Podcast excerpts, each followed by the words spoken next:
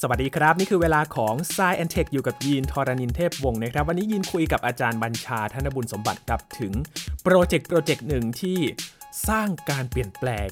ให้โลกเลยก็ว่าได้นะครับสำหรับ Manhattan Project โครงการนี้เนี่ยสร้างการเปลี่ยนแปลงอย่างไรวันนี้มาคุยกันกับอาจารย์บัญชาใน s ซแอนเทคครับ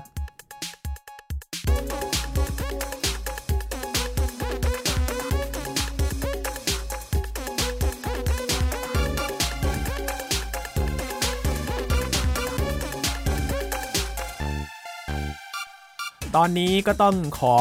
เกาะกระแสภาพยนตร์ออปเปนไฮเมอร์นะครับเข้าโรงภาพยนตร์ไปที่เรียบร้อยแล้ว ใครที่ไปชมกันแล้วบ้างนะครับผลงานของโนแลนครับ วันนี้เราจะมาคุยเรื่องที่เกี่ยวข้องกับภาพยนตร์เรื่องนี้ด้วยนะครับ Manhattan Project ครับโครงการที่สร้างการเปลี่ยนแปลงให้โลกพอสมควรเลยนะครับ จะเรียกว่าเป็นจุดเปลี่ยนของสงครามโลกก็ว่าได้นะครับ มาคุยกันครับกับอาจารย์บัญชาธนบุญสมบัติครับ สวัสดีครับอาจารย์ครับ สวัสดีครับยีนครับ สวัสดีครับท่านผู้ฟังครับ ครั้งก่อนเราคุยเกี่ยวกับระบบ Oppenheimer นะครับอาจารย์ ใช่ ตอนนั้นก็เกริ่นไว้แล้วเขากำลังจะสร้างตอนนี้มาแล้วครับอาจารย์ ใช่จริงๆเราทำกันบ้านล่วงหน้าเป็นเป็นปีเลยเนาะ คุ้มเลยคุ้มเลย ตอนนั้นก็ทำให้ได้ไปอ่านประวัติของ Oppenheimer แล้วก็เรียกว่าข้อมูลเกี่ยวกับโครงการแมนฮัตตันซึ่งเป็นโครงการที่ใช้ในการสร้างระเบิดอะตอมนะครับ ครับ ที่คนไทยชอบเรียกระเบิดปรมาณู อืม อ่าแต่ก็ว่าคราวนี้เนี่ยเรามาคุยกันในตัวโครงการมากนิดหนึ่งนะครับ ครับผมจากตัวนักวิทยาศาสตร์มาคุยกันเรื่องโครงการ แต่ก่อนครับ ชื่อแมนฮัตตันมันเป็นย่านหนึ่งในนิวยอร์กไม่ใช่เหรอครับอาจารย์ ใช่ใช่ มันอย่างนี้ฮะ มันเป็นชื่อเนี่ย ผมลองค้นดูนะว่าทำไมเขาตั้งชื่อนี้ ปรากฏว่าอย่างนี้คำอธิบายห นึ่งนะ ฟังแล้วขำๆเหมือนกันนะเขาบอกเขาตั้งชื่อนี้ให้มันเป็นฟังแล้วไม่รู้ว่าเป็นโครงการสร้างอาวุธสงครามที่ร้ายแรงไง คือฟังเฉยๆไงอ่า แต่ก็จริงนะครับ เพื่อ ก็ไม่รู้ ใช่ใช่ เป็นอย่างนั้นไปนะฮะ ก่อนหน้านี้เป็นเป็นชื่อของเรียกว่าหน่วยงานหนึ่งนะฮะที่เป็นแกนของโครงการเนี้นะฮะ ครับ Manhattan Engineer District อะไรเงี้ยนะด้วยนะครับนะแต่ว่าคำว่า Manhattan เนี่ยใช่เป็นเป็นส่วนหนึ่งนิวยอร์กถูกต้อง ครับ ก็คำอธิบายเป็นอย่างนั้นนี่นี่ถ้าเกิดว่าใครเจอคำอธิบายอื่นที่สมเหตุสมผลกว่านี้ก็ช่วยบอกมาทางรายการหน่อยนะครับ อ๋อ เพราะว่ามันเป็นโครงการที่ค่อนข้างจะรับพอสมควรนะ รับมากท็อปซีเครตเลยนะครับ รับขนาดที่ว่านักวิทยาศาสตร์ หรือว่าคนที่เกี่ยวข้องวิศวกร และคนที่เกี่ยวข้องในโครงการที่เป็นสำคัญสำคัญเนี่ยนะฮะ บอกแม้แต่คนในครอบครัวก็ไม่ได้ โอ้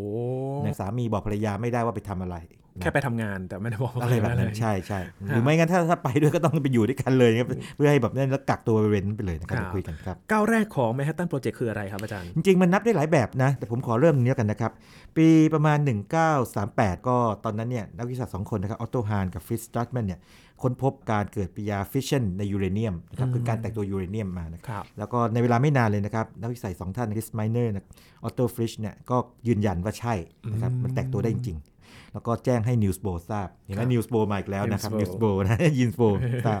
พอเป็นอย่างนั้นปั๊บในเวลาถัดมาเนี่ยสิ่งที่เกิดขึ้นคืออย่างนี้ ช่วงนั้นเนี่ยมันใกล้ๆสงครามโลกแล้ว เพราะว่าสงครามโลกเนี่ยมันระเบิดขึ้นในวันที่ 1 กันยายน 1939 แต่ก่อนหน้านั้นเนี่ยมันก็ต้องมีความขัดแย้งอะไรกันบางอย่างนำมาก่อนนะฮะไม่ใช่จู่ๆสงครามมันไม่เกิดขึ้นมาทันที ครับ ว่าความขัดแย้งเนี่ยนะครับแน่นอนว่านาซีเยอรมันนำโดยฮิตเลอร์เนี่ยก็ต้องไปก่อเรื่องอะไรไว้บางอย่างนะครับหลายๆอย่างเลยขึ้นมานะฮะตอนนั้นเนี่ยไอน์สไตน์หนีมาแล้ว คือจริงๆแล้วเนี่ย เยอรมนีสูญเสียนักวิทยาศาสตร์หรือว่าวิศวกรเก่งๆเนี่ยหลายคนเลยไปมาที่อเมริกา อืม นะครับบางคนถึงขนาดล้อว่าขอบคุณฮิตเลอร์ที่ช่วยส่งนักวิทยาศาสตร์ชั้นระดับโลกมาให้เรา ไม่งั้นก็ไม่มี Princeton ไม่งั้นก็ไม่มีพรินสตันแล้ว ก็ระดับไอน์สไตน์หรืออื่นมากมายนะไปที่อเมริกาเยอะคเลรั ย บ ก็มีนักฟิสิกส์คนหนึ่งนะชื่อซิลลาร์ดเรียวซิลลาร์ดเนี่ยเขาเป็นยิวนะก็มีความเป็นห่วงว่าเฮ้ยเกิดเยอรมันเกิดสร้างไอ้ตัวเรียกว่าระเบิดที่ใช้ฟิชชันขึ้นมาได้เนี่ยนะฮะ อืม มันก็ชนะสงครามสินะ อืม ก็มากล่อมไอน์สไตน์ไม่ใช่ว่ากล่อมนะ มาคุยไอน์สไตน์เนี่ย เพราะไอน์สไตน์เป็นคนดังไง ครับ ว่า โอเค เขียนจดหมายถึงประธานาธิบดีโรสเวลล์กัน โอ้โห โรสเวลล์นะครับ คนส่วนใหญ่เนี่ยจะคิดว่าอ่านว่ารูสเวลล์นะ มัน อืม อ่านมันโอนะ แต่ผมลองเช็คดูแล้ว เจ้าตัวเองอ่านโรสเวลล์ด้วย แล้วก็ อ่า ในเว็บบอกโรสเวลล์นะ เป็นเป็นภาษาไม่ใช่ภาษาอังกฤษ มันมันมาจากทางยุโรป เขียนไอน์สไตน์เอ่อเขียนจดหมายฉบับหนึ่งนะครับ โดยซิลลาร์ดเป็นคนร่างให้ และไอน์สไตน์ลงนาม จดหมายฉบับนี้ก็เป็นการเตือนสหรัฐอเมริกาว่านาซีเยอรมันเนี่ยมีโอกาสที่จะสร้างอาวุธร้ายแรงได้ จากการแตกตัวยูเรเนียมนี้ขึ้นมานะครับ เพราะฉะนั้นเนี่ยอเมริกาควรจะพิจารณาในการสร้างขึ้นมาให้ได้ก่อน เพื่อที่จะใช้มันก่อนอะไรแบบนี้เป็นต้นนี่เรียกว่าไอสไตน์ซิลลัดเลเตอร์ซึ่งเกิดขึ้นเมื่อวันที่ 2 สิงหาคม 1939 สังเกตนะฮะก่อนเกิดสงครามโลกครั้งที่สอง อืม มันคล้ายมันมีสัญญาณนำมาก่อนไง อ๋อ นะครับนะนำมาก่อน ทีนี้กว่าจดหมายจะไปถึงประธานาธิบดีเนี่ยนะครับตุลาคมนู่น คือถูกดองอยู่ จนกระทั่งมีนักเศรษฐศาสตร์คนหนึ่งเนี่ยเอาจดหมายไปนั่งคุยกับทางโรสเวลล์ปรากฏว่าโรสเวลล์นี่น่าจะเป็นผู้บริหารที่ดีพอสมควร ต้องเรียกว่าน่าจะค่อนข้างไปทางเชื่อ ครับ เพราะว่าได้จัดตั้งคณะกรรมการชุดหนึ่ง เรียกว่า advisory committee on uranium คณะกรรมการที่พิจารณาเรื่องไอ้เกี่ยวกับธาตุยูเรเนียมเนี่ยในการแตกตัวของมันเนี่ยขึ้นมา ตอนเริ่มต้นเนี่ยฟังแล้วไม่รู้จะขำหรือว่าจะร้องไห้ดีนะให้เงินประเดิมมา 6,000 เหรียญในการศึกษา 6,000 เหรียญสมัยนั้นก็อาจจะเยอะก็จริงนะแต่มันไม่เยอะมากๆไง แต่โครงการนี้เอาก็จริงนะ ตอนจบเนี่ยโอ้โห มหาศาลเลยนะ คนนี่ร่วมเป็นแสนคนนะฮะ โอ้ แสนสองหมื่นหรือสามหมื่นคน ตอนที่แบบว่าพีคสุดนี่นะครับ แต่ทุนจัดตั้งนี่ก็ แต่ทุนจะตั้งได้ว่าหกพันเหรียญนะ อืม ทุนทุนประเดิมแล้วกันนะหก ครั พัน บ เหรียญมา ศึกษายูเรเนียม ทีนี้สิ่งที่เกิดขึ้นคือนับแต่การค้นพบว่ายูเรเนียมมันแตกตัวได้ปั๊บเนี่ยแน่นอนว่าทั้งบรรดานักฟิสิกส์วิศวกรต่างเนี่ยก็ศึกษามันเข้มข้นเลย ครับ ก็พบว่าอย่างนี้ยูเรเนียมเนี่ยมันมีไอโซโทปหลายอย่าง235 238นะเพราะว่าต้องเป็นยูเรเนียม 235 ครับ ถึงจะเรียกว่าเกิดการแตกตัวได้ที่ อืม โคลัมเบียยูนิเวอร์ซิตี้นั่นคือทางฝั่งอเมริกา แต่แน่นอนว่ามหาอำนาจอย่างสหรัฐอเมริกาก็ทำควบคู่กันไปเหมือนกัน ต้องคำนวณเขาคำนวณดูว่า เอ๊ะมันต้องปริมาณสักเท่าไหร่นะ มันถึงจะเกิดเป็นปฏิกิริยาขึ้นมาไปใช้งานได้ อืม อาจใช้ในใช้งานทางทางสันติก็ได้นะครับ ใช้ผลิตพลังงานไฟฟ้าอะไรต่างๆได้นะ พบว่าปริมาณเนี่ยไม่เยอะเลยครับยิน ประมาณสักครึ่งกิโลหรือ 0.45 กิโลกรัมก็เพียงพอ ครับ ปริมาณมากกว่านี้ก็ได้แต่ว่าต่ำสุดเนี่ยประมาณนี้ก็ได้ แปลว่าอะไรก็เป็นไปได้สิเนาะ อืม นะว่าปริมาณมันไม่มากขนาดนั้น ทีนี้ทางอังกฤษนะครับ หรือว่าผมใช้คำว่าสหราชอาณาจักรก็ฟอร์มคณะกรรมการขึ้นมาเหมือนกัน แน่นอน อีกชุ ว่า ดหนึ่ง เวลาเขาใครทำอะไรที่มันเป็นเรื่องเป็นราวเนี่ยมันก็ต้องมีกรรมการคอย ครับ ตัดสินนะเป็นองค์กรนะและ MAUD ผมไม่แน่ใจว่าฝรั่งอ่านว่ามอสป่ะนะ แต่ว่าตัวมันมันเขียน M ใหญ่ A ใหญ่ U ใหญ่ D ใหญ่มอสคอมมิตี้ขึ้นมา เพื่อศึกษาเรื่องนี้ขึ้นมา ส่วนทางอเมริกาเนี่ยยกระดับ เมื่อกี้นี้ผมพูดถึงเป็นแค่ advisory committee ใช่ไหมกรรมการเนี่ย ชุดหนึ่ง แต่คราวนี้เนี่ยเป็นคอมมิตี้ที่ทำงานด้านเกี่ยวกับเรื่องพวก defense เลย เรียกว่า National Defense Research ความมั่นคง Committee ไปเลย ใช่ทำนองนั้นไปเลย โดยทำอะไรบ้างพวกประเภทอย่างเรดาร์หรือว่าอาวุธสงครามต่างๆเนี่ย อ๋อ คือขยายวงมันมาขึ้นมา ครอบคลุม เพราะพอรู้ว่าอ่ารู้ว่าสงครามมันเริ่มแล้วนะฮะ ครับ แม้ว่าตอนนั้นอเมริกายังไม่ได้เข้าร่วม อเมริกาเนี่ยจะเข้าร่วมเนี่ยตอนที่ถูกญี่ปุ่นโจมตีเพิร์ลฮาร์เบอร์อย่างเรียกว่าไม่ได้ประกาศสงครามก่อนใช่ไหมทำให้อเมริกาแบบเฮ้ย เฮ้ย พูดง่าย มันลุกลาม ๆญี่ปุ่นมาแหย่เสือหลับ อืม อันไม่แหย่เสือหลับแหย่เสือที่กำลังนิ่ง ๆ อยู่ ไม่ยุ่งกับใครเป็นกลางนะ แต่คุณ อืม ไปแหย่เขาปั๊บเนี่ยเขาเลยลุกขึ้นมา เริ่มเลย อันนั้นคือ 1941 นะครับ ปลายปลายปีประมาณวันที่ 7 ธันวาคม แต่อเมริกาเนี่ยก็ต้องทำงานเรื่องนี้เหมือนกัน อืม แล้วคราวนี้พอเป็นเรื่องนี้ปั๊บ เงินก็มากขึ้น คราวนี้ 40,000 เหรียญ 40,000 เหรียญแล้วก็นำโดยคนคนหนึ่งซึ่งผมขอให้ชื่อไว้นิดนึงนะชื่อวานิวาบุชคนนี้นี่เป็นคนที่น่ามหัศจรรย์เหมือนกันนะครับคือตัวเขาเองเนี่ยเป็นวิศวกร ครับ ไฟฟ้า เป็นนักประดิษฐ์ด้วย อืม เป็นนักประดิษฐ์ด้วย ประดิษฐ์คล้ายๆ เครื่องจักรกลที่มันสามารถคำนวณได้ นั่นเรื่องหนึ่งนะ แล้วก็ทำงานที่ MIT ต่างมีบริษัทตัวเอง ให้กำเนิด NSF ด้วย National Science Foundation โอ้ สำคัญนะคนนี้ ครับ และก็เป็นคนที่มีบทบาทมากในช่วงสงครามโลกครั้งที่ ครับ 2 คือดูแลนโยบายเกี่ยวกับเรื่องทางการทหาร อืม ต่างๆเลย เป็นวิศวกรนะครับคนนี้นะครับ โอ้โห เป็นวาบุชดูแลเรื่องนี้ไป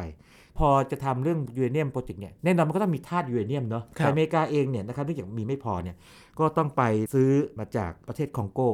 ในแอฟริกา ครับ ซึ่งขณะนั้นเนี่ยถูกยึดครองโดยเบลเยียม อ่ เขาเรียกเบลเยียมคองโกนะครั ครับ บ จะเห็นว่ามันเริ่มก่อตัวแล้ว อ่าเริ่มมาละ เริ่มก่อตัวแล้วนะครับยิน เป็นรูปเป็นร่างชัดเจนขึ้นนะครับ ครับ อาจารย์ครับ แสดงว่ามันเป็นโครงการที่เริ่มก่อนสงคราม เพราะว่ามีการข่าวเข้ามา ทำนองนั้นก็คือเริ่มจากที่บอกว่าเจอไอสไตล์ก่อนเลยไง ครับ อกว่าเฮ้ยเป็นไปได้นะยานซีเยอร์มันจะสร้างปั๊บนะ โอเค ทางฝั่งอเมริกาก็เริ่ม อังกฤษก็เริ่ม ครับ อังกฤษก็เดินหน้านะครับยิน ครับ อังกฤษเนี่ยเขาก็มีรีพอร์ตออกมานะฮะรายงานออกมาว่าจะคำนวณว่าเฮ้ยต้องเท่าไหร่นะฮะใช้ยูเรเนียมเท่าไหร่ทำอะไรกำไรก็ปรากฏว่ารีพอร์ตนี้ก็ไปถึงมือของโรสเวลล์ทางอเมริกาเหมือนกัน คือก็เป็นพันธมิตรกันพูดง่ายๆคล้ายๆเป็นฝรั่งเหมือนกันเนาะ อืม อังกฤษเองเนี่ยนะครับต้องพูดอย่างนี้ อเมริกาเรียกโครงการแมนฮัตตันตอนหลังใช่ไหม ครับ แต่อังกฤษเนี่ยมีโครงการขึ้นมาก่อน โอ้ ชื่อทิวบอลอยเพื่อที่จะสร้างพัฒนาการสร้างระเบิดอะตอม จริงๆอังกฤษเนี่ยคิดจะทำก่อนเลยด้วยซ้ำไปนะฮะ อืม ก็สร้างขึ้นมาชื่อทิวบอลลอยตอนนั้นวินสตันเชอร์ชิลเป็นคน approve โครงการนี้มา ก็มีการคำนวณว่าต้องใช้ค่าใช้จ่ายเท่าไหร่ เพื่อจะพัฒนาระเบิดขึ้นมาใช่ไหมครับ ส่วนทางอเมริกานี่นะครับแปลกมากเลย ยกระดับขึ้นมาเรื่อยๆครับยีนเมื่อกี้ผมบอกว่าก็ยกระดับจากแค่ยูเรเนียมใช่ไหม ครับ ไปเป็นพวกเรดาร์กับระเบิดตอมใช่ไหมเพื่อเริ่มพิจารณานะคราวนี้เนี่ยเต็มรูปแบบเลย เรียกว่า Office of Scientific Research and Development เป็นสำ คื นั อก งาน สงคราม เลย ทั้งรูปแบบเลย มีอะไรบ้าง จรวดนำวิถี อาวุธที่ใช้มือ hand weapon อ่าหมายถึงว่าเพื่อต่อสู้กันเนี่ย ครับ ตัวไปนะครับ ระบบเตือนภัยล่วงหน้า หรือแม้แต่ทางด้านการแพทย์ อืม อ่าเพราะว่าเวลาสงครามเนี่ยเราสู้รบกัน ต้องมีการบาดเจ็บล้มตาย อ่าก็ทำอย่างนี้ คือทุกรูปแบบเกี่ยวสงคราม ครับ ไอ้เจ้าออฟฟิศเรียกว่า OSRD เนี่ย Office of Scientific Research Development เนี่ยจะดูแล คืออเมริกาเนี่ยเข้าใจว่าน่าจะเริ่มเริ่มรู้สึกแล้ว เฮ้ย มันไม่ค่อยจะไม่ค่อยดีนะ ม ต้องเดินหน้าไป ครับ เพราะว่าสิ่งที่เกิดขึ้นมาก็คือว่าสงครามมันให้มันมันคุกคุนขึ้นมาเรื่อยๆไง อืม นะครับแล้วก็อเมริกาถูกล่ากเข้าไป อืมจะเรียกว่าถูกลากเข้าไปเลยนะครับ เพราะจริง ๆ แล้ว เพิร์ฮาร์เบอร์นะครับตอนเพิร์ฮาร์เบอร์ครับ อยู่นิ่ง ๆ เสือก็ เดินเล่นของเขานะ ใช่ใช่ ญี่ปุ่นมา ครับ ครับอะไรเป็นตัวเร่งที่ทำให้ต้องเต็มรูปแบบขนาดนั้นครับอาจารย์ เข้าใจว่าไอการที่นาซีเยอรมันเนี่ยบุกยึดนู่นยึดนี่ แล้วทางฝั่งเอเชียเนี่ยญี่ปุ่นก็ทำนู่นทำนี่เหมือนกันนะอเมริกานั่งดูอยู่ แต่พอถูกโจมตีเมื่อวันที่ 7 ธันวาคมนี้ที่บอก 1941 นะครับคราวนี้ก็เต็มรูปแบบ แต่อเมริกานี่ก็ฟอร์มไอ้พวกหน่วยงานต่างๆ ที่ผมว่าใหญ่ขึ้นเรื่อยๆเนี่ยนะก่อนหน้าที่จะถูกโจมตี ครับ เข้าใจว่าการข่าวเขาน่าจะดี ม อันนี้อันนี้ผมการเดาของผมนะครับ แต่ว่าเชื่อว่าถ้าไม่รู้เลยเนี่ยเป็นไปไม่ได้อยู่แล้วถูกไหม อืม โลกกำลังสู้รบกันอยู่ในยุโรปใน ค ใน รับ เอเชียต่างๆเนี่ยอเมริกาก็ต้องคอยจับตาอยู่ อืม แล้ววันหนึ่งอเมริกาก็โดนแบบไม่รู้ตัวก็โมโหไง อืม ทีนี้ในทางวิทยาศาสตร์เนี่ยปรากฏว่ามีการค้นพบว่านอกจากยูเรเนียมแตกตัวได้แล้วเนี่ยนะครับ หากว่าเราใช้ดิวเทเรียมซึ่งเป็นไอโซโทปหนึ่งของไฮโดรเจนเนี่ยบอมบาดเข้าไปยิงเข้าไปที่ยูเรเนียมมันจะกลายเป็นเนปจูเนียม แล้วกลายเป็นพลูโตเนียม ปรากฏว่าพลูโตเนียมเนี่ยแตกตัวดีกว่ายูเรเนียมซะอีก มันเลยกลายเป็นว่าตอนหลังอันนี้เล่าล่วงหน้าไปนิดหนึ่งนะมันมีระเบิดอย่างน้อยสองชนิดคือระเบิดที่ทำจากยูเรเนียม ครับ ซึ่งทิ้งไปที่ฮิโรชิมานะกับพลูโตเนียมที่ทิ้งที่นางาซากิ แต่ว่า 2 อันนี้เนี่ยดีไซน์ต่างกันด้วยเดี๋ยวผมเล่าให้ฟังตอนหลัง ทีนี้มีเกร็ดเล็ก ๆ นิดหนึ่งครับสำหรับคนที่ชอบดาราศาสตร์สังเกตไหม ใช่ครับมีฟันแฟกครับ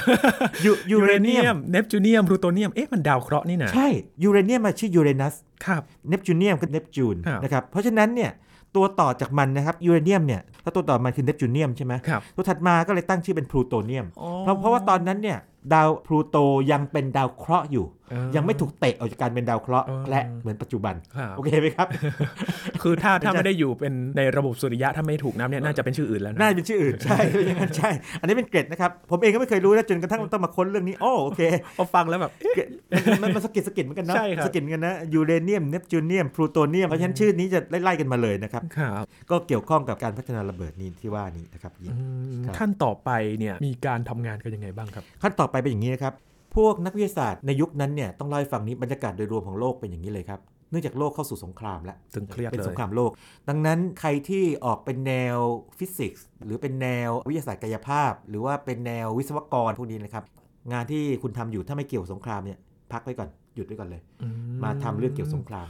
อ๋อ นะครับ ยังยังจำได้ไหมครับเราเคยคุยกันตอนหนึ่งเรื่องโรสลินแฟรงกลิน ใช่ นะ ค ค รั รั บบ ซึ่งเธอจะเชี่ยวชาญเรื่องถ่านหินเนี่ยจำได้ไหมฮะ ครับ ยังถูกลากเข้าไปทำเรียกว่าหน้ากากกรอง กัน กันพวกแก๊สพิษเลย โอ้ อะไรอะไรอย่างนี้เป็นต้นนึกภาพไหม แล้วชีวิตที่เราเคยพูดถึงนักวิทยาศาสตร์หลายคน ก็มีส่วนเกี่ยวข้องถูก เกี่ เกี่ ย ยว ว หมด ไป เลยครับ เลย เกี่ยวหมดเลยครับออปเพนไฮเมอร์นี่ก็จริงๆแล้วตอนนั้นเนี่ยกำลังทำงานเกี่ยวเรื่องนะฮะการยุบตัวของดาว ครับ การหลุมดำเนี่ยก็หยุดก็มาทำเรื่องพวกนี้เหมือนกัน อารันทัวริง รันทัวริงก็เหมือนกันเนี่ย ครับ นักวิทยาศาสตร์ชั้นนำนะครับ โอ้อันนี้นักคณิตศาสตร์ด้วยใช่ไหมทั้งทั้งหมดเลยอะที่มันสามารถถูกลากเข้าไปในสงครามได้ก็มาเกี่ยวอย่างนี้ อืม คนนี้ไปทำเรดาร์คนนี้ไปทำอาวุธซิคนนี้ไปออกแบบนั่นนี่ แบบเลี่ยงไม่ได้เลย นิวส์โบยังเข้ามาเลยไอคนแมนฮัตตันนี่เนี่ยเป็นนักทฤษฎีใช่ไหมครับ ครับ นะซึ่งเกี่ยวข้องที่เกี่ยวข้องคืออย่างนี้ในปี 1942เนี่ยนะครับสิ่งที่เกิดขึ้นคือ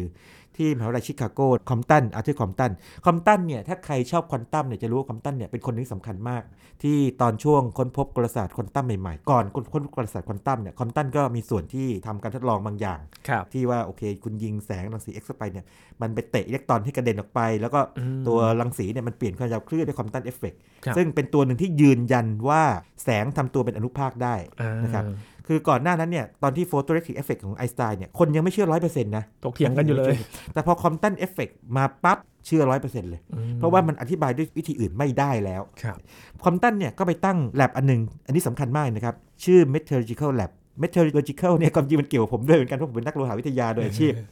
เกี่ยวกับโลหะวิทยา อ๋อ นะครับมันต้องใช้โลหะในการสร้างมันสร้างนี่อย่างเงี้ยนะฮะ ครับ เรียกกันสั้นว่า med lab อยู่ชิคาโก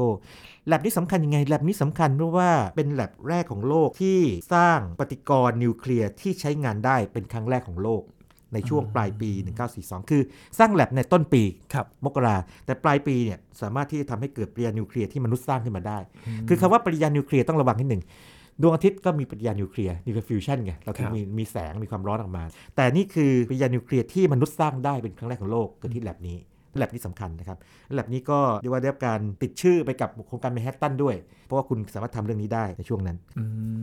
ม พอถึงขั้นนี้เนี่ยมันมีความเข้มข้นมากขึ้นเลยใช่ไหมครับ ครับก็เดินหน้าแบบนี้นะครับหมันถึงว่าทัพของทางอเมริกาก็เดินหน้าไปอังกฤษก็เดินไปเหมือนกัน อืม คู่ คู่ขนาน เลย ไปเลย คู่กันไป ปรากฏว่าออปเพนไฮเมอร์ก็โดดเข้ามาเหมือนกันนะ ตอน ครั นั้ บ นอยู่ที่เบิร์กลีย์นั่งเรื่องอย่างนี้ไม่อยู่ที่เบิร์กลีย์มาจัดสัมมนาที่เบิร์กลีย์บอกว่า อ๋อ การออกแบบระเบิดอะตอมที่ใช้ปยาฟิชเชนทำยังไง จะเป็นคอนเฟอเรนซ์ในช่วงกรกฎาคมถึงเดือนกันยายน 1942 แต่ขณะนั้นเนี่ยปรากฏว่าคนคนหนึ่งชื่อเอ็ดเวิร์ดเทเลอร์เขาบอกว่าเฮ้ยสร้างให้มันยิ่งใหญ่กว่านี้ไปเลยดีกว่า คือแทนที่จะสร้างฟิชเชนบอมเนี่ยสร้างฟิวชั่นบอมเลยดีกว่า เพราะปริยามันแรงกว่าไงคือพูดง่ายๆคือไฮโดรเจนบอมอย่างเงี้ย ครับ แต่ว่าออปเพนไฮเมอร์เนี่ยคล้ายๆบอกโอเคคุณก็ทำไปแล้วกัน อืม ตอนหลังคู่นี้เนี่ยไม่ค่อยถูกชะตากันด้วยนะเพราะว่ามันมันคล้ายๆมันคนเก่งทั้งคู่เนาะ ครับ คนหนึงบอกว่าโอเคต้องเดินหน้าสร้างฟิชเชนบอมคนหนึงสร้างฟิวชั่นบอมก็ให้ออปเพนไฮเมอร์บอกว่าสร้างฟิชเชนบอมให้เสร็จให้สำเร็จก่อน อืม ในที่สุดเนี่ยฟิวชั่นบอมนี่ก็สำเร็จจริง ๆ นะ ตอนหลัง อืม นะครับ เดี๋ยวเล่าให้ฟังทีหลัง ก็เดินหน้าไปและในที่สุดเนี่ยในปีนี้เอง 1942 นี่นะครับ วันที่ 13 สิงหาคม Manhattan Engineering District เนี่ยถูกสร้างขึ้นมา อันเนี้ยเป็นแก่นเป็นคอเลย เป็นแก่นของโครงการแมนฮัตตันคือเป็นหน่วยงานที่ถูกออกแบบมาเพื่อสร้างระเบิด ครั อะ บ ตอมเลยนะครับนะ โอ้โหกว่าจะไปถึงตรงนั้นเนี่ยใช้เวลาพัฒนาอีกกี่ปีถึงจะสำเร็จครับอาจารย์ ก็อีก 3 ปีนะครับอีก 3 ปี แต่ในปีนั้นเนี่ยแน่นอนว่าเดี๋ยวให้ชื่อไว้นิดหนึงนะครับนายทหารคนหนึ่งอะยิ่งใหญ่มากนะเลซิสกรูฟพลตรีนะก็ถูกแต่งตั้งให้เป็นผู้อำนวยการโครงการทั้งโครงการเลยและเลซิสกรูฟเนี่ยคนนี้ก็สำคัญมากเพราะว่าแน่นอนเขาต้องหาคนที่มาเดินงานในการสร้างคือ มันต้องสร้างพื้นที่สร้างตึกสร้างอะไรใช่ไหมอันนี้ปกติใครๆก็ทำได้ใช่ไหมนะพื้นที่เคลียร์พื้นที่ต่างๆเนี่ยแต่ใครเนาะที่จะมานำนักวิทยาศาสตร์ วิศวกรชั้นนำระดับโลกจำนวนมหาศาลเลย แล้วก็แต่ละคนเก่งๆกันเลย คิดดูนะมีคนรับรางวัลโนเบล 6 คนอยู่ในนั้น คืออีกกลมต้องสูง กะทิ ใช่ไหม แบบข้นมาก เออแล้วใครสักคนนะที่จะมาสามารถนำพวกนี้ได้แล้วพวกนี้ฟังด้วยใช่ไหม ครับ ก็คุยกันหลายคนมากก็ยังไม่ถูกใจ จนที่สุดมาเจอออปเพนไฮเมอร์ นะครับ ปรากฏว่าคุยกันอีท่าไหนไม่แน่ใจนะ เห็นอะไรบางอย่างในออปเพนไฮเมอร์ถามออปเพนไฮเมอร์เรื่องเกี่ยวกับฟิสิกส์อ่ะรู้แน่นอนต้องรู้อยู่แล้วเป็นนักฟิสิกส์ใช่ไหมจริงๆออปเพนไฮเมอร์จบเคมีนะ ถ้าใครจำประวัติได้จ ครับ บ เคมีนะครับ แต่ว่าเรียนฟิสิกส์เอง แล้วไปต่อฟิสิกส์ตอนปริญญาเอกอีกทีหนึงนะฮะ โอ้โห นะ พอถามเรื่อง engineering คือด้านวิศวกรรมก็รู้ อืม ถามเรื่องอื่นๆก็รู้หมดเลย โอ้โห นะครับ แต่สิ่งที่สำคัญที่สุดที่ทำให้เลือกอ p ปเปนไฮเมอร์คือเขารู้สึกว่าอ p ปเปนไฮเมอร์เนี่ยมีความมุ่งมั่นอย่างเปี่ยมล้นเลยที่ว่างานใหญ่ขนาดไหนต้องทำให้สำเร็จเขาเห็นได้บางอย่าง ต้องเรียกว่าตาถึง อืม นะครับ เพราะว่าพอเลือกมาแล้วเนี่ยอ p ปเปนไฮเมอร์สามารถที่จะเอาอยู่ ครับ สามารถคุยกับคนทุกคนได้ทุกระดับ ตั้งแต่นายช่างเรื่องต่างนะคนต่างจนถึงนักวิทยาศาสตร์ระดับรางวัลโนเบลนะครับหรือว่าคนที่เก่งๆต่างๆ พวกนี้เวลาเถียงกันเนี่ยเถียงกันเข้มข้นแน่นอนนะ อืม เพื่อนๆก็โดดเข้าไปแล้วก็ฟังฟังฟังแล้วก็ตัดสิน ครับ จากประวัติของเขาเนี่ยพบว่าอย่างนี้ เขาเป็นคนที่เดินไปทุกที่เลยมีคนบอกว่าอย่างนั้น หมายถึงว่าเอาเป็นไฮเมอร์เนี่ยจะไปที่ไหนก็จะไปคอยแก้ปัญหารับทราบว่าตอนนี้ถึงก้าวหน้าถึงไหนแล้ว ไม่อยู่เข้านิ่ถึงหมดเลย เข้าถึงหมดเลย ถึงบางคนบอกงี้บอกว่านักผู้บริหารที่ดีเนี่ยคุณไม่ให้นั่งติดโต๊ะนะ ต้องรู้ทุกอย่าง คุณคุณต้องรู้ทุกอย่างอย่างหนึ่งสองคือคุณต้องเดินไปทุกที่ไปดูหน้างาน อื นะครับไม่ใช่แค่รับฟังแค่รีพอร์ตออกา ไม่ใช่แค่อยู่บนหอคอยอย่างเดียว ใช่เลซี่กรอฟเนี่ยก็เลยเลือกออปเพนไฮเมอร์มา แล้วก็สั่งให้มีการซื้อพวกยูเรเนียมเข้ามาเยอะ ๆ เลย ปรากฏว่าตอนนั้นเนี่ยไปให้ชื่อเทเนตนิโคลสมาเขาติดต่อคนอีกคนหนึ่งมาปรากฏว่าอย่างนี้ ได้มา 400 ตันต่อเดือนยูเรเนียมออกไซด์สั่งเข้ามา เยอะมาก นครับ ครับ แล้วก็มีการสร้างพื้นที่ต่างๆ เช่นโอ๊กริชเนชั่นแลบตอนหลังนะครับเรียกว่าไซต์เอ็กคืออย่างนี้เมื่อก่อนเนี่ยเวลาเขาเรียกทางการทหารเขาจะไม่เรียกเป็นชื่อก่อนนะเขาจะเรียกชื่อมันแปลกๆไงไซต์ X X แล้วก็ที่ลอสลามอสฟิกไซต์ทวายอะไรต่างๆเป็น ต้นนะฮะนี่รหัสมัน อืมโอกลิชจะอยู่ทาง โอกลิชเนี่ย ต ผ อ ม อ เค อก ยไปนะยูเทนเนสซีผมเคยไปด้วยนะครับ อ่าครับ เมื่อตอนที่ทำงานใหม่ๆที่สวทชนี่ ปรากฏว่าก่อนสร้างวิทยาวิทยาศาสตร์สวทชเนี่ยก็ต้องไปเที่ยวเดินสายดูอุทยานวิทยาศาสตร์ที่ต่างๆ แล้วก็ไปโอกลิชนะใช่แลบจำได้เลยว่าตอนที่ฟังเขาพรีเซนต์เนี่ยเขาก็พูดด้วยความภูมิใจมากว่าที่นี่เป็นส่วนหนึ่งของโครงการแมนฮัตตัน อื แล้วผมก็ซื้อหนังสือเล็กๆมาเล่มหนึ่งด้วยเกี่ยวกับแมนฮัตตันโปรเจกต์ อ๋อ นะครับโอกลิชนะใช่แลบ เนี่ย นะ แผ คน รับ ที่นี่ระบุเป็น Manhattan District Headquarter อยู่ที่โอกลิชเลยนะครับ ส่วนหนึ่งเป็นอย่างนั้นนะฮะมีมีหลายที่ครับมีหลายที่สำคัญ คือในแผนที่เนี่ยมีหลายทั่วประเทศเลยครับ ทั่วสหรัฐอเมริการวมไปถึงใช้พื้นที่ของแคนาดาก็มีด้วยนะครับ ใช่ใช่ใช่ มีนิดนึงนะครับ พอถึงวันที่ 19 สิงหาคม 1943 เนี่ย ครับ โครงการยังจำโครงการของอังกฤษได้ไหมครับ สหรัฐอาณาจักรเนี่ยเรียกทิวบ์อลอยส์ก็เมิร์ชเข้ากับแมนฮัตตันโปรเจกต์ อ๋อ นะครับ เหตุผลคืออะไร เหตุผลก็คือว่าการรบเนี่ย มันสู้กันดุเดือดมากในยุโรปไง อ๋อ นะครับ มันไก แล้วมันใช้ าก เงินมาก มันใช้เงินมาก โอเค คุณรบไปแล้วก็นี่ก็ต้องพัฒนาไปเนี่ย อื มันทำได้เหมือนกัน แต่มันลำบากเพราะมันต้องใช้เงินในการรบด้วยใช่ไหมก็ไม่ไหว ก็มีการตกลงก็เรียกควีเบกอะกรีเมนต์ข้อตกลงควีเบก อ๋อ ตรงกันที่แคนาดา ครับ อแคนาดาเข้ามาร่วมด้วย บอกว่า เอาละสหราชอาณาจักรกับแคนาดาแล้วก็อเมริกาเนี่ยร่วมมือกันดีกว่า อืม โดยทำอะไร เวลาจะตกลงกันด้วยก็ต้องทำงี้บอกว่าการออกแบบระเบิดและการสร้างเนี่ยต้องไม่เป็นความลับต่อกันนะคือคุณรู้อะไรคุณต้องบอกเรา รู้ นะค เท่า บ กัน อเมริการู้อะไรอ่ารู้เท่ากันคุณต้องบอกทางฝั่งสหราชอาณาจักรและแคนาดา ทางอีกฝั่งหนึ่งก็เหมือนกันสองต้องทำอะไรบ้าง เมื่อมีระเบิดทั้งคู่แล้ว สร้างเรื่องอะไรแล้วต้องไม่มาใช้ซึ่งกันและกันหากวันหนึ่งทะเลาะกัน เออ นึกภาพไหมครับ ใช่ นึกภาพไหมครับ ไม่ใช่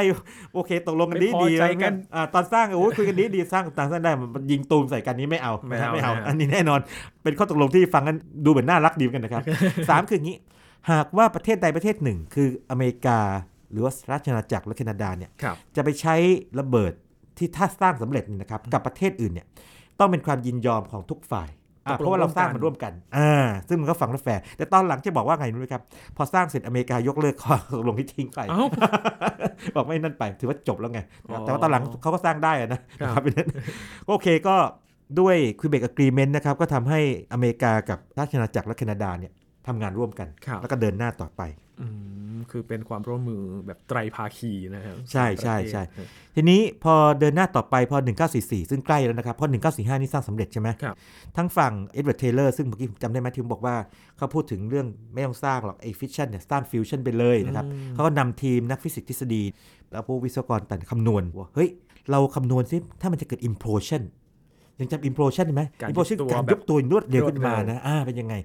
ระเบิดอะตอมนะครับหรือระเบิดที่ระเบิดนิวเคลียร์มันมีอย่างน้อยสองแบบ แบบหนึ่งเนี่ยเขาเอามวลสองมวลมวลหนึ่งมวลหนึ่งเฉยๆเนี่ยแล้วยิงอีกมวลหนึ่งเข้าไปเรียกกันท้ายคือยิงเหมือนปืน อืม เข้าไปพอรวมกันปั๊บมวลรวมเนี่ยมันเกินค่ามวลวิกฤตพอเกินมวลวิกฤตปั๊บเนี่ยพยานลูกโซ่เกิดขึ้นอย่างทวีคูณเพื่อเกินค่าวิกฤตปั๊บเนี่ยก็ตูมขึ้นมา แต่ปรากฏว่าสิ่งที่เกิดขึ้นคืออย่างนี้ครับเขาพบว่าแบบกันท้ายคือถ้าเป็นพลูโตเนียมถ้ายูเรเนียมเนี่ยโอเค ใช้แค่แบบนี้ได้ แต่ถ้าเป็นพลูโตเนียมเนี่ย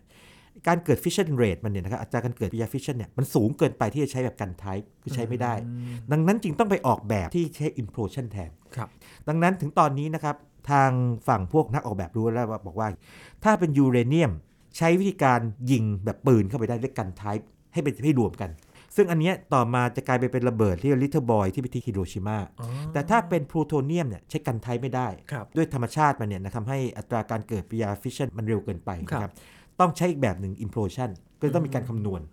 implosion นี่เราทำพอดแคสต์ไปตอนหนึ่งด้วย ใช่ครับ เราไปฟังเรื่อง ไม่นาน implosion ดู มานี้เลย เห็นว่าทุกอย่างนี่มันคือเรื่อง มัน เดียว เชื่อมโยงกันนะ เชื่อมโยงกันหมดนะครับ เพราะฉะนั้นฟังพอดแคสต์ของไทย PBS เนี่ยจะได้ความ ต้อง รู้ ฟังทุกตอนครับ ตอน จะได้ครบถ้วนเลย ซึ่ง implosion เนี่ยใช้พลูโตเนียม ครับ นะครับกลายเป็นระเบิดแฟตแมนทิ้งที่นางาซากิ ตรงนี้มีเกร็ดเล็กด้วยนะครับ ก่อนหน้าที่จะเกิดแฟตแมนมันมีระเบิดอันหนึ่งที่เรียกว่าตินแมน เอ้าเจ้าผอมกับเจ้า เป็น อ้วน แมนเจ้าเจ้าผอมเนี่ยนะครับ คือเดิมทีกะว่าใช้พลูโตเนียม แล้วใช้แบบกันไทป์คือยิงเข้าไปไงแต่คว่ารับ ธรรมชาติไม่ยอมให้เป็นแบบนั้น อ๋อ ก็ต้องกลารเป็นแฟตแมนแทน ครับ แฟตแมนคืออ้วนๆก็คือว่ามันต้องดูกลมๆหน่อยไง ครับ เพื่อที่จะให้มันบีบอัดเข้ามา อ่า ผมก็เพิ่งรู้เหมือนกันนะครับ ว่าที่แท้ชื่อไอ้แฟตแมนเนี่ยมาจากไงมายังไง ชื่อซะน่ารักเชียวแต่ว่า ทำพลังทำลายล้างนี่โอ้โห มหาศาลเลย ครับ และในปี 1944 นั่นเองนะครับ แน่นอนว่าทางอเมริกาก็ต้องสืบราชการรับว่าเฮ้ยเยอรมันไปถึงไหนแล้วใช่ไหม อืม ปรากฏว่าเอาเข้าจริงแล้วเยอรมันเนี่ยยังสร้างนิวเคลียร์เรกเตอร์ไม่ได้ด้วยซ้ำไปหมายถึงว่าสร้างอยู่สร้างได้แต่ว่าทำงานไม่ได้ เพราะฉะนั้นเรื่องระเบิดเนี่ยยังไม่ก้าวหน้าไปถึงไหน อ่า แล้วทางเยอรมันเนี่ยมีไฮเซนแบกไวเนอร์ไฮเซนแบกของเราเนี่ยหนึ่งในผู้ที่สร้างกลศาสตร์ควอนตัมเนี่ยเป็นผู้นำ อืม เรื่องนี้ทำให้ไฮเซนแบกเนี่ยกลายเป็นคนที่คอนเท o v e r เชียลคือถูกถกเถียงมากเลยว่าทำไมไม่ยอมหนีออกมาเหมือนคนอื่น อืม จะช่วยฮิตเลอร์หรือไงนะฮะ ครับ คนที่มองแง่ร้ายบอกไฮเซนแบกเนี่ยโอ้โหนี่ไงเป็นผู้นำในการสร้าง อืม ระเบิดของทางเยอรมันซึ่งไม่สำเร็จนะ แต่บางคนมองไฮเซนแบกแง่ดีก็มองแบบนี้บอกว่าไฮเซนแบกเข้าไปขัดขวางแบบ พยายาม ไม่รู้ตัว ทำให้โครงการล่าช้า ทำให้โครงการล่าช้าไงไม่สำเร็จไง เป็นไส้ศึก ทำนองนั้นทำนองนั้น ซึ่งเรื่องนี้นี่มันคงไม่มีใครรู้ใจไฮเซนแบก นอกจากไฮเซนแบกเอง ตัวเองใช่ ครับ ยากมากถกเถียงกันอยู่นะครับเรื่องนี้ จะรู้ได้ก็นอกจากว่ามีโดเรมอนและนั่งทำให้ชินไปทาง ใช่แล้ว หรือไม่ก็ต้องมีบันทึกอะไรบางอย่าง แต่ว่าเซนแบกเขาเป็นที่จะรู้ตัวเองว่าตัวเองคิดอะไรอ เขา ยู่ คิดอะไรอยู่ ใช่ครับ แล้วก็มาถึงปีสำคัญนะครับยีนปีสำคัญคือ 1945 ซึ่งเป็นปีที่ระเบิดเนี่ยสร้างสำเร็จและทดสอบด้วยนะครับ ครับ แล้วก็ถูกใช้ด้วย พูดถึงลา r a าเทสก่อน R A L A คือ implosion จำได้ไหม implosion เนี่ยต้องถูกทดสอบก่อน มันถูกทดสอบกับแลนทานัมแลนทานัม140 ตัวเทสทดสอบเนี่ยเรียกว่า RALA R A L A L A เนี่ยมาจากแลนทานัมทดสอบเป็นยังไง ในขณะเดียวกันเนี่ยนะครับทางอเมริกากับทางสหราชอาณาจักรเนี่ย ก็ส่งเรียกว่าสปายหรือว่าส่งเรียกว่าทหารเข้าไปไปบุกเยอรมัน ไปค้นไปสืบค้นในเยอรมันนะครับบุกเข้าไปเนี่ยเพื่อที่จะดูว่าเฮ้ยทำการทดลองอะไรอยู่ ค้นเอกสารค้นสิ่งต่างๆ ค้นคนว่าอยู่ไหนต่างๆขณะเดียวกันก็ป้องกันไม่ให้พวกเอกสารหรือว่าคนต่างๆพวกเนี้ยหลุดไปที่โซเวียต คืออย่างนี้นะฮะโซเวียตเนี่ยเป็นพันธมิตรกับทางนี้ก็จริง แต่เขาเป็นคอมมิวนิสต์ไง อเมริกาก็ย่อมที่บอกว่าโอเค มองการไกลว่าถ้าสงครามจบลง ไม่อยากให้ทางคอมมิวนิสต์มีระเบิด อืม แล้วก็ต้องกันไม่ให้เขา สงวน ได้เหมือน ท่า กัน ที แม้ว่าตอนสู้เนี่ยจะช่วยกันอยู่ ครับ แล้วจริงๆแล้วเนี่ยในที่สุดเนี่ยเยอรมันก็แพ้นะ อือฮึ 7 พฤษภาคม 1945 เนี่ยนาซีเยอรมันแพ้ แพ้ด้วยการที่กองทัพโซเวียตเนี่ยบุกเข้าไปด้วย อืม นะครับบุกเข้าไป แต่ว่าแน่นอนว่าอเมริกากับอังกฤษเนี่ยก็ย่อมที่จะไม่อยากให้ทางโซเวียตเนี่ยได้ข้อมูลเยอะเกินไป คือลองดูให้มันแปลกๆมันนะเป็นพันธมิตรกันในสงครามถูกไหม แต่การ เพื่อสู้กับเยอรมัปนครอง แต่ก็ไม่อยากให้คุณรู้เยอะเกินไป เดี๋ยวคุณจะเก่งเท่าเราตอนหลัง อย่างนี้ มั เป็น น ก็ ต้น เลยเป็นที่มาของเยอรมันตะวันตกตะวันออกหรือเปล่าครับาจารย์ ทำนองกันด้วย ก็เลยแบ่งกัน แล้วก็จะบอกว่าก่อนที่จะมีการทิ้งระเบิด ซึ่งเป็นเป็นเรื่องที่ไม่ดีแน่นอนนะฮะในประวัติศาสตร์มนุษยชาติเนี่ย มีการประชุมกันก่อนแล้วนะครับ ว่าจะทิ้งที่ไหนดี มีการเลือกขึ้นมาอย่างน้อย 4 เมือง จริงๆคงเลือกหลายเมืองนะเขาคัดมาเหลือ 4 เมือง แล้วก็ 2 ใน 4 เมืองนั้นเนี่ยมันจะมีฮิโรชิมาเกียวโตอยู่ด้วย แต่ปรากฏว่าในเวลาอีกสองวันเกียวโตเนี่ยถูกดรอปไปบอกว่าไม่เอาไม่ทิ้งเกียวโตดีกว่าเปลี่ยนมาเป็นนางาซากิ เท่าที่ผมเคยอ่านเจอเนี่ยจะเป็นแบบนี้นะครับ คนที่เสนอว่าอย่าทิ้งเกียวโตเลยเนี่ยเขาเป็นห่วงเชิงวัฒนธรรม เพราะเกียวโตมันเป็นเมืองหลวงเก่าของญี่ปุ่นไง ใช่ครับเพราะว่าถ้าเกิดว่าทำลายไปแล้วเนี่ยมันคล้ายๆมรดกของมนุษยชาติเนี่ย ศู ถู นย์ ก ไป ทำลายไป เลย เยอะมาก มนุษย์เนี่ยที่เป็นมนุษย์นะ มันมี ถึง ความ ถึงจะโหดร้ายยังไง หรือว่าจำเป็นต้องอยู่สงครามยังไงเนี่ยแต่มันก็มีบางคนที่มีมิติเรื่องนี้อยู่ว่าเฮ้ยถ้าจะเลือกทิ้งระเบิดเนี่ยคุณก็เลือกทิ้งที่มันเป็นสัญลักษณ์ แน่นอนก็มีคนตายก็ไม่ดีแน่เลย ครับ แต่ว่าคุณไปทำลายล้างเรียกว่าเมืองหลวงเก่าของเขาเนี่ยนะฮะไม่ดีแน่นอน ผมยกตัวอย่างซึ่งไม่จริงนะครับอันนี้บอกว่าโอเคสมมติว่าเกิดประเทศไทยเกิดทะเลาะกับใครแล้วจะมีใครมาทิ้งระเบิดเรานะครับบอกว่าเลือกระหว่างอยุธยากับเนี่ยดีนะเราคงบอกว่าไม่อยากอยุธยาใช่ ไหม อืม มีของเก่าเยอะอะไรเป็นต้น ครับ ทำนองนั้นนะครับ ก็ไปลงที่นางาซากิซึ่งเป็นโชคร้ายของคนนางาซากิแทน แล้วก็ นะครับ ฮิโรชิมาอีกที่หนึ่ง ใช่ใช่จริง ๆ แล้วก่อนที่จะไปทิ้งเนี่ยมันก็มีหลายอย่างเกิดขึ้นนะครับ มันมีเจมส์แฟรงค์ของเมดแลบจำได้ไหมเมดแลบที่เป็นที่แรกที่สร้างไอ้เตาปฏิกรณ์ได้เนี่ยเขาออกรีพอร์ตขึ้นมาฉบับหนึ่งบอกว่า อย่าใช้มันกับคนเลย อืม ให้ใช้วิธีการสาธิตแทนได้ไหม ครับ เช่น ถ่ายวิดีโอแล้วให้ ทำให้ ไป ดู ดู แล้วก็ อะไรเงี้ย ขู่ ประตูเออใช้ขู่ได้ไหม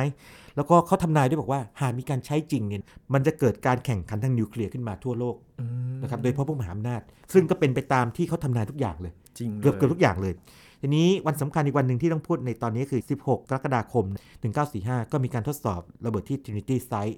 ตูมขึ้นมา ซึ่ง โอ้โห เรื่องนี้มีเรื่องราวเยอะแยะมาก เราเคยเล่าเรื่องนี้ไปแล้วเนอะ ครับ ผมเล่าเกร็ดอีกสักนิดหนึ่งแล้วกันนะครับ บางคนอย่างเช่น แฟมี่เป็นนักทดลองชั้นเยี่ยมเลย เขาใช้วิธีปล่อยกระดาษที่ถูกฉีกกันลงไป ปรากฏว่าพอมันถูกแรงกระแทกออกมากระดาษมันปลิวไปแค่ไหนเนี่ยแฟมี่สามารถคำนวณคร่าวๆในใจได้นะ ว่าระเบิดที่ตูมขึ้นมาเนี่ยมันเทียบเท่ากับ TNT เท่าไหร่ คิดในใจเล่นๆ โดยประมาณขึ้นมาอย่างเงี้ยคือมันจะมีเกร็ดอะไรมากมายเลย ครับ บางคนก็บอกโอ้โห ยืนยืนๆอยู่เนี่ยล้มลงไปเลย ขนาดไกลแบบต้องหลายกิโลเลยนะครับเนี่ยเป็นต้น แล้วบางคนก็อย่างเช่นออปเพนไฮเมอร์ก็นึกถึงคำพูดในพ็อกคีตาจำได้ไหม ครับ ปัตนิฆาได้กลายเป็นแบบทูตมรณะ ผู้ทำลายล้าง อืม โลกทั้งมวลอะไรอย่างนี้เป็นต้น ครับ ไปฟังตอนของฮอปเปอร์ไฮเมอร์นะครับ เราเปิดช่วงแรก ๆ ของรายการ ใช่เลย โดยสรุปนะครับ พอทำสำเร็จแล้วปั๊บ ก็มีการประกาศที่พอสดัมคอนเฟรนซ์คือพอสดัมคอนเฟรนซ์คืออย่างนี้ มันเกิดขึ้นที่เยอรมนีนะ ตอนนั้นเยอรมนียอมแพ้แล้วใช่ไหม ครับ อเมริกาสหราชอาณาจักรแล้วก็โซเวียตเนี่ยไปประชุมกันว่าจัดการเยอรมันยังไงดี อืม นะครับ จะเอาทหารเข้าไปจะแบ่งยังไงดีใช่ไหม อืม จะฟื้นฟูประเทศเขายังไงดีไอ้วันที่ประชุมเนี่ยตกลงกันไว้ก่อนแล้วประมาณ 17ไอ้ Trinity Site ที่ทดสอบเนี่ยเลยต้องเกิดก่อนไงเพราะว่าประธานาธิบดีทรูแมนตอนนั้นนะฮะอยากให้การทดสอบเนี่ยมั่นใจว่าทำได้ก่อน อืม ก็ทดสอบวันนั้น วันที่ 6 สิงหาคม 1945เนี่ยก็ทิ้งระเบิดลิทเทิลบอยที่ฮิโรชิมาแล้วก็ 9 สิงหาคมเนี่ยทิ้งแฟตแมนที่นางาซากิญี่ปุ่นก็ยอมแพ้ในเวลาต่อมา อืมก็เป็นจุดสิ้นสุดของสงครามโลกครั้งที่สอง ใช่ ต้องเรียกว่าอย่างนั้น ถ้ามองในแง่กลางๆ คือหากว่าไม่ทิ้งวันนั้นเนี่ย ญี่ปุ่นก็คงจะแพ้อยู่ดีนะ เพราะว่าเยอรมันยอมแพ้ไปแล้ว แต่ว่าอันนี้มันทำให้เร่งให้การแพ้เนี่ยเร็วๆขึ้น อืม และชัดเจนขึ้นเป็นรูปธรรมขึ้น ตรงนี้ก็มีข้อถกเถียงกันเยอะเลยอย่างที่เคยคุยกันไปในพอดแคสต์ก่อนหน้านี้บอกว่าจำเป็นด้วยเหรอต้องใช้ระเบิดขนาดนั้น เพราะว่าเยอรมันก็แพ้ไปแล้ว ครับ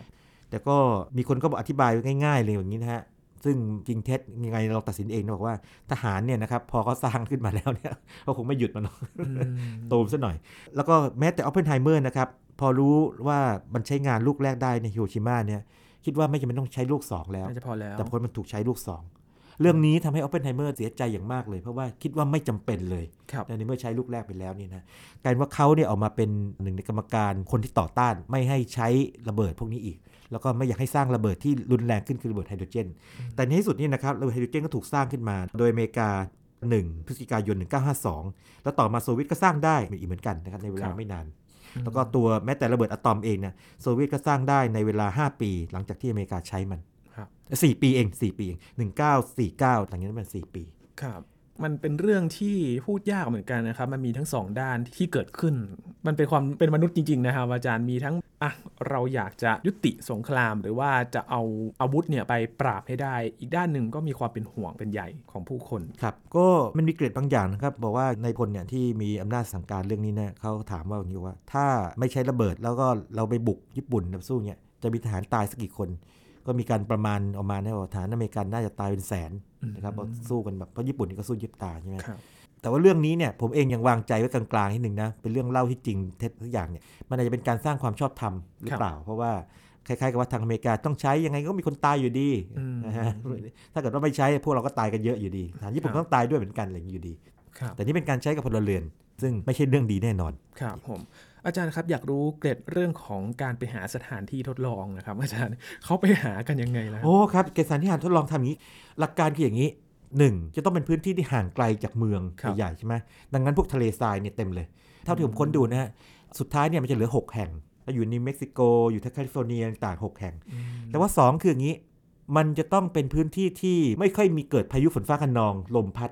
คือลมต้องสงบลองจินตนาการครับยิน ถ้าเราทดสอบระเบิดนิวเคลียร์ไปแล้วระเบิดอะตอมไปแล้วเนี่ย ปิ้ว ตูมขึ้นมา มีสารกัมมันตรังสีเยอะแยะนะ แต่ก็ลมพัดแรง โอ้โห คราวนี้มันไปไกลมาก ความจริงนี่ขนาดลมพัดไม่แรงนะฮะ พื้นที่บริเวณนั้นเนี่ย ชาวบ้านแถวนั้นเนี่ยผมไปอ่านเจอนะ ได้ผลกระทบต่อมาอีกหลายสิบปีเลยนะครับ มีอัตราการเกิดมะเร็งเพิ่มขึ้นอะไรต่างๆอันนี้เขาเลือกพื้นที่แบบนั้นครับยิน ก็คือ ก็เลยไปลงที่ที่ไซต์ในนิวเม็กซิโก นี่คือโครงการแมนฮัตตันนะครับ ที่ชื่อเหมือน เหมือนจะเป็นโครงการพัฒนาย่านธุรกิจอะไรสักอย่างแต่ไม่ใช่นะ ไม่ใช่ครับไม่ใช่ ครับ มีภาพยนตร์ด้วยครับ อาจารย์ยีนไปค้นดูว่าเอ๊ะ The Manhattan Project ครับ ชื่อนี้เลยครับ เป็นชื่อของภาพยนตร์ ประมาณปี 1986ครับที่ฉายออกมา น่าจะหลังจากนั้นสักพักหนึ่งเลยนะฮะน่าจะเป็นการเล่าเรื่องของการทำงานของแมนฮัตตัน ใครสนใจลองไปดูประกอบได้นะครับนะว่าเขาเล่าเรื่องยังไง ล่าสุดครับออ p เพนไฮเมอร์นะ Oppenheimer ดู ครับ นะไม่ได้ขายของนะครับ แต่ว่า มันเชื่อมโยงถึงกัน พอลองฟังของเราเนี่ย แล้วลองไปดูกันก็ได้นะครับ ว่าเอ๊ะเรื่องที่เราเล่าเป็นประวัติของเขากับในหนังเนี่ยเขาเล่ากันยังไงบ้างนะครับ วันนี้ขอบคุณอาจารย์บัญชามาก ๆ เลย ยิ ค่ะ นดีมากครับยินครับ นี่คือ Science Tech นะครับ คุณผู้ฟังติดตามรายการของเรากันได้ที่ www.thaipbspodcast.com ครับ รวมถึงพอดแคสต์ช่องทางต่างๆ ที่คุณกำลังรับฟังเราอยู่ครับ อัปเดตเรื่องวิทยาศาสตร์เทคโนโลยี และนวัตกรรมกับเราได้ที่นี่ทุกที่ทุกเวลากับไทย PBS Podcast นะครับ ช่วงนี้ยีนทอรานินเทพวงศ์พร้อมกับอาจารย์บัญชาธนบุญสมบัติลาไปก่อนนะครับ สวัสดีครับ